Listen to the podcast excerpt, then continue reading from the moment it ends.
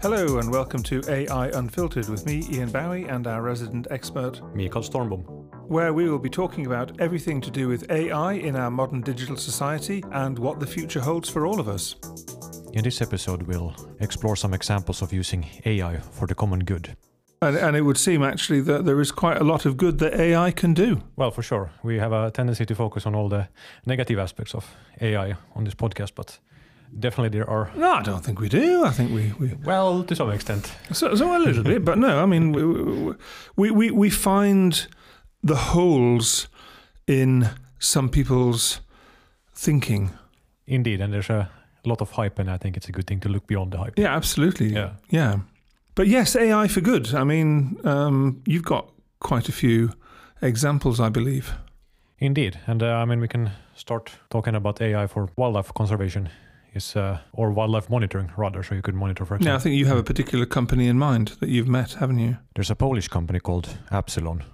We have no association with them. We just want to highlight a company using AI for good, and we'll be sure to highlight other companies too in, in this podcast as we encounter them. And they have developed an app called Mbaza AI, which is used for wildlife conservation and tracking. And in national parks in Gabon in Central Africa, for example, they use uh, computer vision to analyze millions and millions of images from cameras stationed throughout the parks. And uh, it would take years and years for a human being to go through these images and analyze them, which makes uh, timely intervention where needed rather difficult. But using computer vision, images can be analyzed and classified much, much faster and more accurately as well, which allows for more timely analysis, for example, finding signs of disease in animals in the images and providing vital information on the animal populations of endangered animals for conservation purposes. Well, I suppose it can Yeah. also um, monitor the effects of changing habitats. Well, that as well, Yeah. to be sure. Yeah. So if we get some unscrupulous loggers chopping down um, a whole load of forest, then we can immediately see what effects that has on the resident animal population. Yeah. In a national park in Zambia, AI is used to help prevent poaching by helping in surveillance using cameras and computer vision as well, and then generating alarms when action is needs to be taken. As well, this doesn't, you know, replace human beings or take away human re- human responsibility for. Well, no, I mean, I suppose you, action, you, you, yeah. can have you can have a lot of information about um, poachers and poaching patterns, but you've still got to put the rangers on the ground to go and sort out the poachers themselves. Well, indeed. So I mean, Yeah. there's no. Well, maybe that's the next step. You have those drones that go out and take out the poachers. Well, that yeah, now that would be nice, wouldn't it? Yeah, yeah. So that, that would be the next step. So the au- au- automatic, automatic punishment instead. of, yeah, instant zapping of poachers. yes. That would be very Yeah. cool. Of course, you could always just give the monkeys a machine gun. You could. and then when the poachers come in, they're going to get a real shock, aren't they? Yeah, so this particular example was around around the African elephants who do Hmm. not have opposable thumbs, but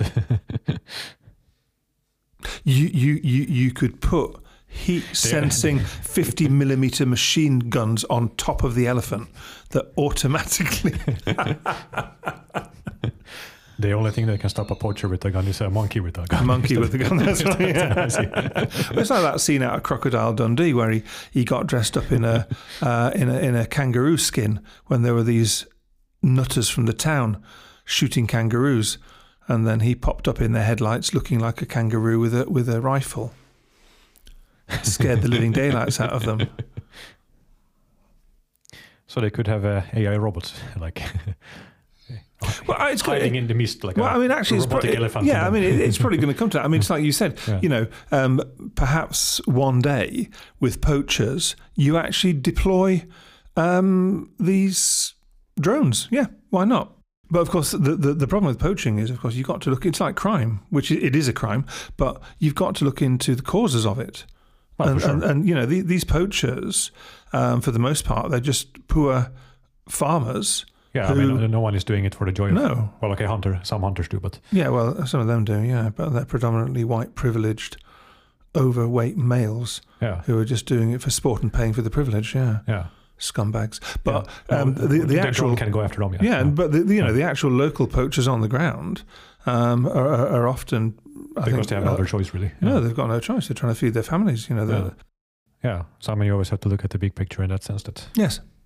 absolutely. Yeah, I think that's um, probably where actually most governments fail.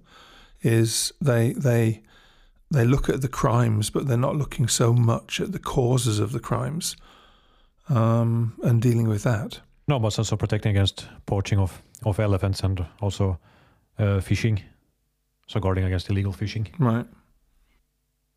And then using a wide range of different types of, of sensors as well. So thermal, thermonuclear, I was about to say, but uh, thermal imaging, imagery and Yeah. yeah. So I mean, you can cover a lot more ground with these technologies than rather having human human monitoring. yeah, so I think that's the Well, I suppose they Mm. act um, more quickly as well. yes, because you can Yeah. you can go uh, straight Yeah. to where Yeah. you need to go. So I think that's the Yeah. Yeah. Or just instant zapping of bad guys. I mean, I suppose there's AI for good as well. Um, making the streets of cities safer because you've got, you know, your facial recognition. well, uh, we're, we're we're we're coming into Robocop uh, territory here with that. Well, yeah, but I mean, I, personally, you know, if you're not a bad guy, and as long as AI facial recognition is, let's say, 99.999% accurate, then why wouldn't we want it on our side working for us to take the bad guys off the streets? what crimes does it protect against? Well, I mean, for example, if the police have got somebody that they know is wanted, yeah, So but what, they- wanted for what? I mean, there's also the who question. cares? Well, I mean, uh, like, oh my god, that guy was uh, smoking a joint over there. I think that's a. Then you send a Robocop on it. That, that sounds uh, that excessive. Well, no, yeah, all right, okay, fair enough. I mean, but I mean, it's still about uh, what laws are on the books and how they're enforced as well. The, the, the yeah, the seriousness of the offence and the yes. yeah frequency of the offence and how many offences the offender has committed and everything else. Well, yeah, you- you'd have to put all that into the system, wouldn't you? Yeah. Yeah. Yeah. But uh, but again, you can't. They're still human beings in the process, and that needs to be. Yeah. They're the human beings who decides the laws at the moment. Yes. Maybe the well, we're, we're coming back to the AI dictator episode, but AI Mm, writing legislation. No, but I was just thinking about AI for good, Yeah. and AI for good automatically means taking out the bad, doesn't it? Or mitigating the effects of the bad. Yeah, well, yeah, okay. Maybe. We're perhaps getting a bit off topic if we're now talking about the surveillance state and monitoring human activity. Well, if there are people who just want to break the law, then I think the only solution is to have no laws. oh my sol- goodness! Problem solved, yes. All right, great, and then you can do whatever you want. That's called anarchy. Yeah, but then there are no laws for them to break, is there? Well, yeah, I know, but then then then then you have to fall back on on on basic human morality, which is also highly questionable. Actually, there's there's a point. If we talk about AI for good, Yes. I mean, what what about AI for good in terms of controlling traffic? Um, for example, what about if cars would have some kind of sensor that would detect if a driver has driven through a red light, and then they could automatically, I don't know, kill the car engine or possibly even the driver. Um,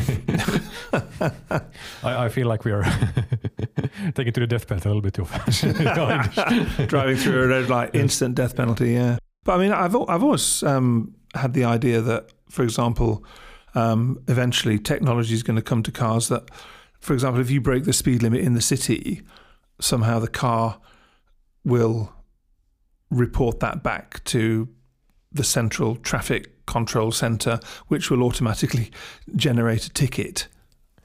That could be a possibility, but you don't Yeah. even need to have it in, in the car. I mean, there are already those speed cameras that work the way they work. Yeah, I know, but everybody knows where they are. Yeah, but I mean, if they're everywhere, then there's no place to hide. Or you could have sensors in the roads. Yeah, that would be quite good. Because I mean, that's in- something. yeah, because I mean, that's in principle how many how many traffic lights already work. That there are sensors in the road to determine and control the, the Yeah. traffic lights that way. And then if you're driving too fast, a big spike comes up out of the road and Yes. straight up your bum. Yeah. yeah, I was more thinking about using the sensors to optimize the traffic flow, but uh, sure. Yeah. optimizing road safety. But again, we're, Yeah. we're talking about Yeah. first world problems here. I mean, I think the developing world is is where perhaps the more pressing problems um, exist. I mean, for example, food security. food security, Um, yes. So I mean, optimizing food distribution or food distribution, but also optimizing farming, practices. Yeah, Yeah. absolutely. You know that you have the optimal amount of, of seeds spread, um, that you're not using too much or too little fertilizer. Yeah, Um, they're one of the sort of example apps of uh, of uh, TensorFlow, which is one of these uh, frameworks for hmm. machine learning. So uh, that's that's an app where you classify. So you take pictures of, of your plants, Hmm. and then it classifies whether it has a particular type of disease or not. And then if it has the disease, then you can do something about it. So you can you can step in and treat the plants before. Yeah. Yeah. No, perfect. For example, so I mean that's a pretty straightforward in that sense Mhm. image classification. Yeah. Yeah. Task and done, yeah. Yeah. And perhaps also AI for water security. I think, you know, that, that, that it can monitor um, how water is being used. Yes, and then it can be Yeah. optimized. And I mean absolutely. Yeah, yeah. I mean, I suppose you, you, you could actually have AI enabled smart sensors in people's homes as well. So, you know, you can sort of monitor how much water individual households are using. That, that's how I get my my water bill at least. It's uh, based exactly on how much I've used. Yeah, the, the water in, in, in this association is averaged out over the whole association. So, of course, you have got people who a little bit complain because, you know, you've got a household of one or two, particularly older people, and then you've got a young household of, you know, like mum, dad, and two or three kids. And, of course, you automatically know that they're, They're using using, yeah, a hell of a lot more water than um, the, the old people. Yeah. Mm. So in my building before the renovation, Yeah. there was a fixed price per That's right. person yeah. who lives in. Well, that, that's, yeah. that's, what, that's what we have now. yeah. Um, but I think, it, well, of course, it would be fair. yeah. Well, But it's it's not just that though, is it? I mean, it's it's also like, for example, um, an awful lot of water is, is is lost through leakage. So you know, having sensors that can detect leaks, and then the quantity of water being lost. yeah, yeah, for sure. absolutely. Yeah. yeah. Well, coming back to to critters. So I mean, save the bees. Mm. The World Bee Project. I mean, it's been said that if the bees goes extinct, then uh, the, then we're thoroughly fucked. Well, I we believe- are. I Yeah, believe it's 'cause, I mean, the- they, they, they It's the pollinate everything, don't they? Yeah. And no more honey is not very funny. No, indeed not. So Mm. they're a rather important species in the ecosystem. Very much if so. They, if they go away, then we are.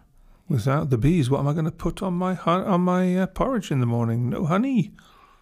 Yeah, it's not. I think it. Mm. other aspects to that one as well. Yes. But no, they they, they, they, they they pollinate everything. I mean, forget your apples because Yeah. the bees can't pollinate the blossom. Forget quite a bit of food. Yes, uh, yeah, absolutely. No, we're screwed. Save the bees, people. Yes. Be kind to Bee Week. Basically, data gathering through Right. various means, and Yeah. then using that to basically analyze, analyze hives and identifying patterns and and trends. Yeah, Yeah, no, I mean, So, well, yeah, that's absolutely. No, enough, yeah. enough to to save the bees, so to speak. But uh, I guess. Uh, I Well, yeah, but again, you- you said that analyze and collect data and analyze data. yeah, but but then there needs to be action. Yes. So I think that's the. So when we when we did research for this episode, I think it's a lot about just collecting data, Hmm. analyzing the data, but then it's still a human being that need to do something Yes. with the data. So it's not in that sense. There's no automatic bee saver Or human beings beings. Uh, need to act. yes. Yeah. I mean, well, uh, Yeah. that, that is the problem, though. And it, you know, okay, you can you can have all the data in the world, and you can even have analysts who analyze and Yeah. and, and, and formulate plans for action. But without collective mass action on behalf of you know whole societies, there will be no change. Yeah. Well, I mean, climate change is case in point because Yeah. we very well damn know what we need to do. Yes. Yeah. Yeah, but nobody's doing it, yeah. or not enough people are doing Yeah. it. This is the problem. Another example where AI is using well climate those different climate models that we hear, hear Yes. about. Yes.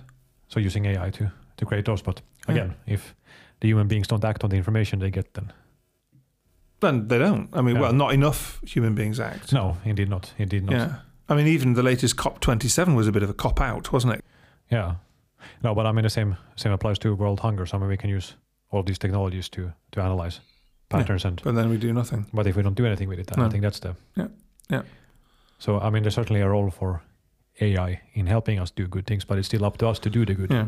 I mean, all right. Yeah. Another Yeah. good good example is that we, we know that um, en masse as a species, we should move more towards a plant based diet than a meat based diet. Yeah, there's no secret there. I mean, we know that cows are very, very Exactly. bad yeah. for the environment. Yeah. Um, and yet, meat consumption is only increasing. yeah. And then, mean, another thing is, of course, the world population, and we just passed 8 billion. Well, yeah, but I think we know that there are just far too many people in the world. I mean, that, that, that is the single biggest problem with the whole world. It's not um, lack of resources, um, you know, lack of access to clean water, food, etc. Simply, there are far too many people on the planet. Yeah. Yes, that's it. I mean, now that we have this cost of living crisis, Crisis, and, mm. of course, the price of electricity, I mean, which, which of course hits quite a lot of people Mm. very badly. But I guess one positive aspect that we can find in that is that people are maybe a bit more conscious about their electricity usage Yeah, and investing in yeah, like ways to monitor your electricity usage so you can optimize it and minimize Mhm. it. yeah. Well, that's true. Yeah. So I mean, even I mean, yes, of course, for many people, it's about living from hand to mouth. I'm absolutely not saying Mm. that, but if if something good can come out of that, then maybe more consciousness Yeah. about Yeah. about how much electricity. Yeah, you no, use that, that, that would very much be a go to minimize positive it. thing. Yeah. yeah. Yeah. So I mean, because that's very much something you can do. You can you can get the, for example, what what is the electricity price at this point, Mm. and then you can automate it so it controls your your heaters, for example. Yeah, absolutely. Yeah, or push it. Yeah, so that that sort of thing you can do. Well, yeah, I mean, it makes sense. Yeah, Of course it does. yeah. To what extent it will lower the electricity usage is another matter, but at least Well, of course, I mean, Yeah. it's, it's quite difficult, especially as we're going into winter. I mean, of course, it can control things like, you know, lights. Um, but I mean, if you think about, you know, how warm you keep your house in winter, then, then you know, I mean, there are there are limits as, Yeah. as, as to what you can do with your heating. Obviously, you know, if if, if you've got um, monitors that have detected a lack of human activity in a room for a certain number of hours or whatever, it could perhaps, you know, turn the heating right down. Um, and, and, and then suddenly, if you know there's suddenly humans in the room again, the, the heating can go back up again. But you know, in the rooms where there are human beings, y- y- especially when they're older people, you you, you know they have to have the heating at a certain level. That is absolutely true. So I mean, Um, there are but- limits to what you yeah. can do. but then, of course, having said that, you know, if you've got a big enough house, um, you might decide, okay, we're not going to use certain rooms and just shut the heating off in those rooms. Yeah, indeed. So I mean, Yeah. in essence, optimizing Absolutely. Yeah, yeah, uh, absolutely. As they did back in the day. Yeah. We've only scratched the surface in this episode. AI and accessibility is an important topic, for example, that we have discussed in previous episodes and which we will surely come back to in future episodes as well. But yes, I mean, there's definitely tons of potential to use AI for for good. And uh, I mean, for example, we were talking about screenings and wildlife monitoring, conservation, Yeah. food safety, Food safety, water, water safety. safety, and, Yeah. Uh, and also access as well. But AI is just a tool, Yeah. and it's up to human beings to use that tool for good. You've been listening to me, Ian Bowie, and my colleague Mikael Stormbom, on AI Unfiltered. And for more episodes, please go to aiunfiltered.com. Thank you.